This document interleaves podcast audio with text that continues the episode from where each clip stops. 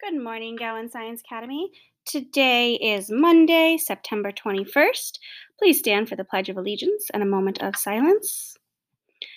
I pledge allegiance to the flag of the United States of America and to the Republic for which it stands, one nation, under God, indivisible, with liberty and justice for all.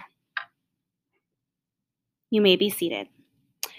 Today, our country mourns the passing of a great Supreme Court Justice named Ruth Bader Ginsburg. You may have heard about that this weekend. And today, we celebrate National Elephant Appreciation Day. So, when you get home tonight, I want you to give your big elephant pet a big hug. Unless you don't have a pet elephant, in which case, that's just silly. Have a great day, work hard, have fun, be safe, and I'll Zoom you later.